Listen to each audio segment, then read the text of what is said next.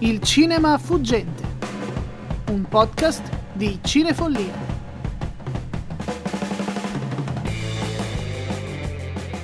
Allora, allora, allora, buon cinema a tutti e bentornati a Il Cinema Fuggente, questa serie di podcast dove riscopriamo tutte le volte dei film di cui si parla sempre molto poco. Nella puntata precedente vi avevo già anticipato che questo trend sarebbe leggermente cambiato e guarda caso, eccoci qua. È veramente un caso perché il film in questione oggi è un film chiacchieratissimo, discusso sempre, continuamente, citato ovunque, conosciuto conosciutissimo, sicuramente non è un film fuggente o sfuggevole, però ne volevo parlare e tra poco vi spiegherò perché, ma prima di cominciare vi torno a consigliare i social di Cinefollie, la pagina Facebook, il canale Instagram, il canale YouTube, ovviamente il canale anche Telegram, Cinefollie YT, dove potete ovviamente trovare delle piccole anticipazioni su quello che succederà negli altri social prima o poi, insomma, in un prossimo recente futuro, ecco. E vi ricordo anche il blog cinefollie.wordpress.com. Scrivo sempre poco, però ogni tanto scrivo anche lì. Mettete un follow perché qualche volta un bel testino può essere sempre eh, in arrivo. Andiamo a parlare ovviamente di questo film, questo grandissimo film di un, di un, regista enorme, gigantesco, Francis Ford Coppola e il suo massimo capolavoro, Apocalypse Now.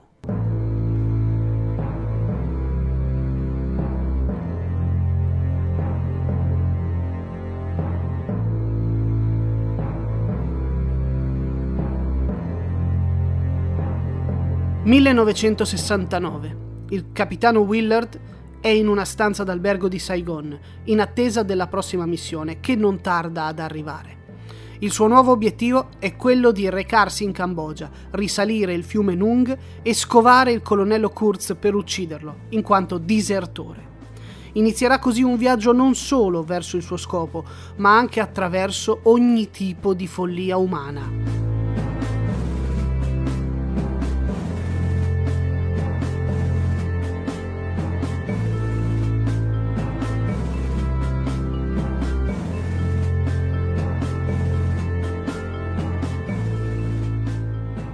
Voglio anticiparvelo subito, è stata la prima volta lunedì scorso che ho visto al cinema questo meraviglioso film ed è stata la prima volta che ho visto Apocalypse Now in vita mia. Vi dico, vi spiego brevemente, molto, interess- molto divertente più che interessante, il perché non mi sono mai approcciato ad Apocalypse Now. Era un periodo in cui acquistavo tanti DVD, c'erano tante belle promozioni, li compravi a poco prezzo e su Facebook flexavo i nuovi acquisti, scrivevo il post, all'epoca non c'erano tutte questa voglia di fare foto e di condividere foto, scrivevo il post, nuovi arrivi nella mia collezione, boh, sospesi nel tempo, Indiana Jones e Apocalypse Now. Qualcuno, non mi ricordo neanche chi, mi ha scritto sotto, eh ma che versione è? Eh, ma perché se è quella cinematografica, allora tanto vale che non la guardi per niente, perché esiste quella da tre ore che è la Redux, che devi vederti per forza quella, papapì, papapà. Allora io da quel momento non l'ho mai più guardato perché era la versione cinematografica, in casa mia c'è solo la versione cinematografica e non l'ho mai guardato. Non mi sono mai messo a cercare Apocalypse Now versione Redux. Finché poi arriva la notizia che la Cineteca di Bologna lo rimette in proiezione. A Fano, al Cinema Politeama, facciamo un po' di pubblicità gratuita, arriva questo Apocalypse Now, ma la Final Cut, perché per chi non lo sapesse, di questo film esistono tre versioni. La versione originale del 79, eh, tagliata per la theatrical, eccetera, eccetera. Poi esiste una versione Redux che dura mh, mm, qualcosa più di tre ore, che è il, il montaggio con tutte le scene che erano state tagliate per la versione cinematografica e poi al quarantesimo anniversario Coppola ha rimesso le mani a, al montaggio di Apocalypse Now per fare la versione Final Cut che è a detta sua la migliore o comunque quella che lui preferisce. Ma cominciamo subito con le parole di Roberto Manassero che su Film TV qualche anno fa scriveva per capire Apocalypse Now c'è solo un modo. Vedere in sala questo capolavoro forse compiuto, ma in realtà infinito, simbolo di un modo di fare, di guardare e intendere il cinema che difficilmente tornerà. Io condivido molto queste parole e non dico che guardare il cinema, guardare Apocalypse Now a casa non è la stessa cosa, eccetera. però ragazzi un pochino in questo caso sì. Io sono entrato in sala, a parte che c'erano i trailer davanti e i trailer erano di Vertigo e di Birds di Alfred Hitchcock, una roba incredibile vedere sta roba al cinema, mamma mia. Apocalypse Now, se avete la possibilità di andare al cinema a vederlo, correteci comincia con questa scena meravigliosa di appunto Willard, del capitano Willard nella stanza d'albergo, ma con tutti gli effetti sonori della guerra e anche delle sovrapposizioni di immagini. Il gioco delle sovrapposizioni è pazzesco, è veramente incredibile. Un linguaggio veramente pulito e diretto che racconta quello che vuole raccontare, lo fa capire senza tanti fronzoli. Però dicevo, la, la scena iniziale comincia con questa, eh, con questa inquadratura, di, di, va tutto a fuoco. A un certo punto senti da lontano un elicottero che eh, arriva dal Dolby di sinistra, piano piano il suono aumenta e si sposta verso il Dolby centrale, verso la cassa centrale e nel momento in cui arriva al centro del sistema audio l'elicottero entra in campo per poi uscire da destra e continuare il suo giro girandoti intorno veramente in una situazione drammaticamente avvolgente perché stiamo parlando della guerra del Vietnam, ma una guerra allegorica nel caso di Apocalypse Now.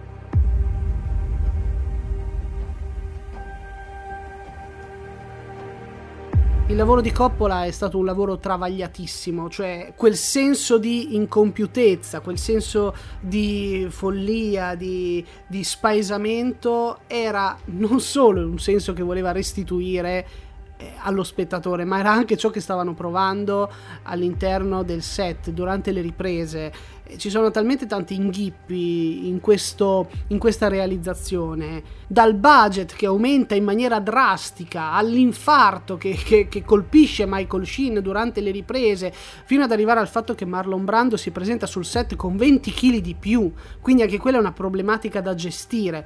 Tutta questa difficoltà viene poi raccontata nel 1991 dal documentario Viaggio all'inferno, Earth of Darkness. E mi piace pensare che questo sentimento, questo modo di vivere il set eh, abbia influito sulla riuscita positiva del progetto, un progetto veramente problematico. È molto interessante andare a leggere quante problematiche sono state affrontate durante il corso delle riprese di questo film, che tra l'altro è stato scritto da John Milius pensando a George Lucas come regista perfetto per questo film.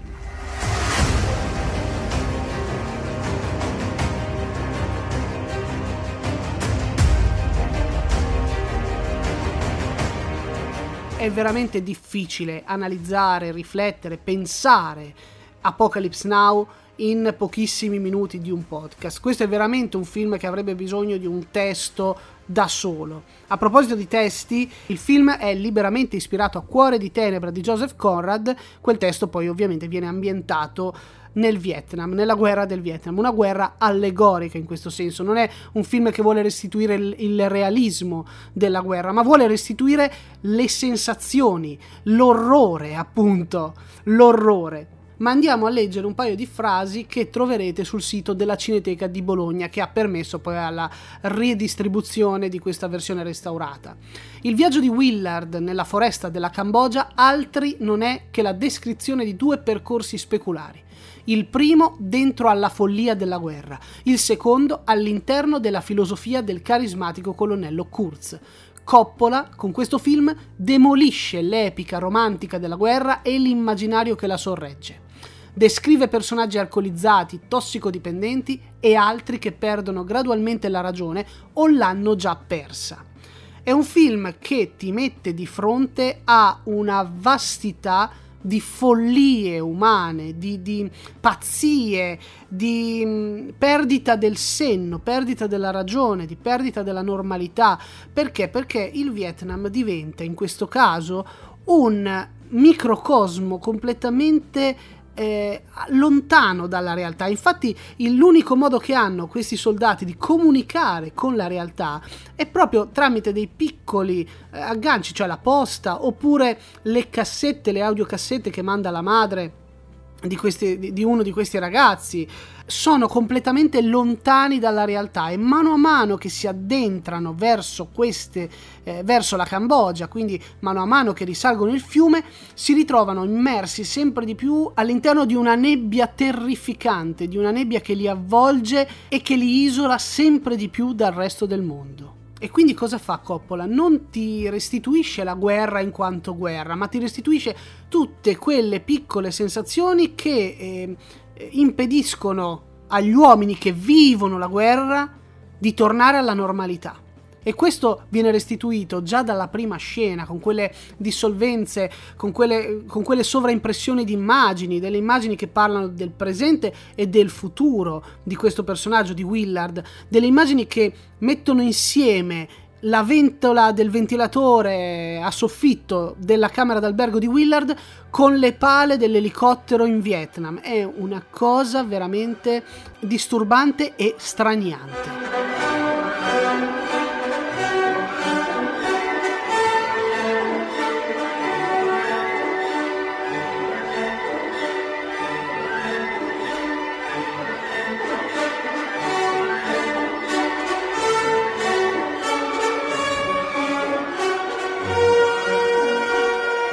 Follia, la, la, mancanza di senno, la mancanza di ragione è rappresentata da tutti i personaggi di contorno, dai francesi che vogliono a tutti i costi rimanere lì perché devono riscattare il fatto che loro non hanno mai vinto una guerra, al fotografo interpretato da Danny Sopper che subisce il fascino di questo colonnello Kurz, al surfista Lance che trasforma il Vietnam in Disneyland con questo fumogeno viola. Dice: Qui è meglio di Disneyland. Guardate, abbiamo anche i colori viola, meravigliosi. Fino al colonnello Kilgore che vuole surfare tra le onde mentre è in atto un bombardamento. Charlie do not surf, grida a un certo punto.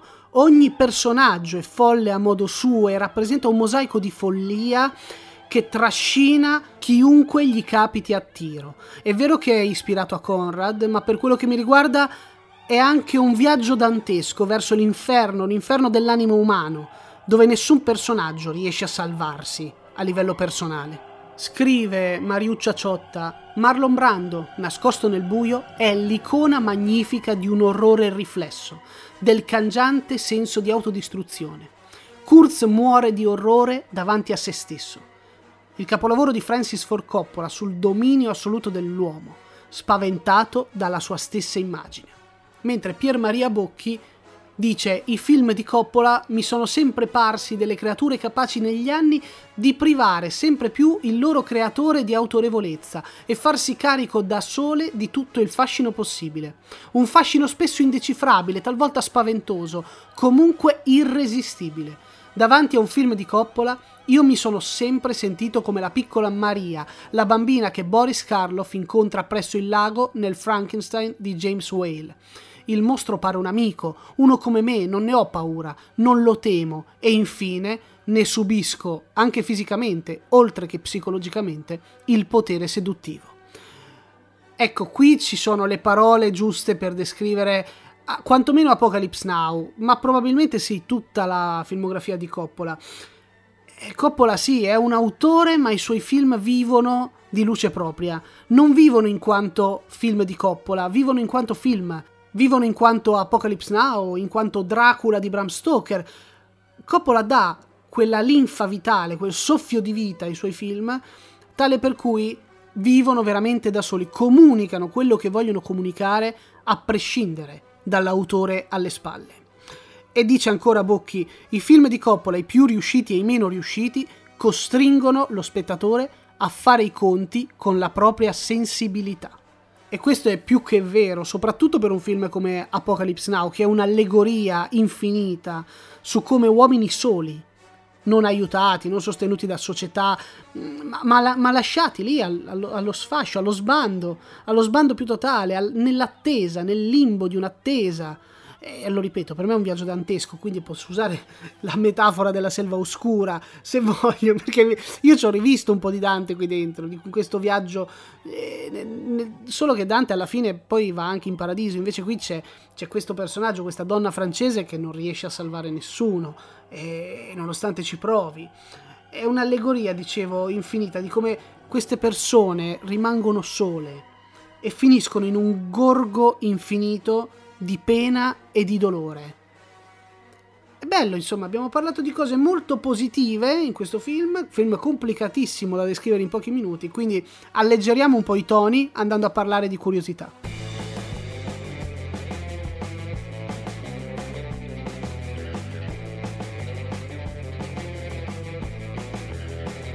Prima curiosità in realtà è un fatto storico, ovvero che questo film, nonostante le sue problematiche, non ci credeva nessuno, ha vinto ex equo col tamburo di latta la Palma d'Oro al 32 Festival di Cannes, più un Oscar alla fotografia di questo magnifico Vittorio Storaro e anche al sonoro di Walter Murk.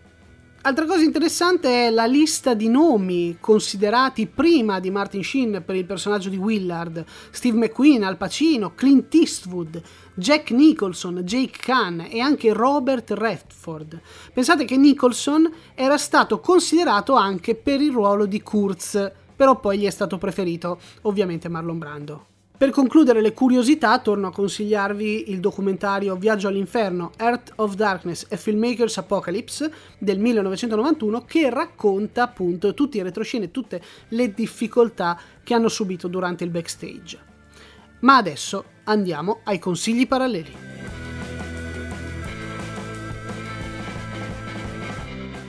I consigli di questa settimana sono un po' particolari, è difficile eh, trovare qualcosa di affine ad Apocalypse Now, un film che vive di vita propria, de, de, de, della, della, sua incredibile follia, eh, questa allegoria di questa guerra, di questi orrori della guerra.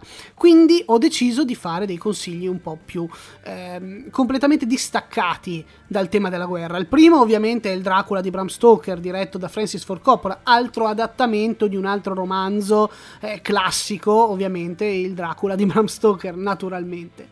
Se poi volete qualcosa che si discosti ancora dalla guerra, ma che sia una rilettura fantasiosa, eh, liberissima eh, rispetto al libro, al romanzo originale, c'è Alejandro Amenabar con il suo The Others, dove Nicole Kidman interpreta la protagonista in questa casa infestata da fantasmi e poi si scopriranno tante cose, come ci ha anche raccontato Caparezza. Altra allegoria della guerra, ma questa volta molto più divertente, molto più action e molto più moderna, è Bastardi senza gloria di Quentin Tarantino. E l'ultimo consiglio che vi voglio dare viene da Woody Allen, non Amore e guerra, ma un film che cita appunto Cuore di tenebra, ovvero Basta che funzioni.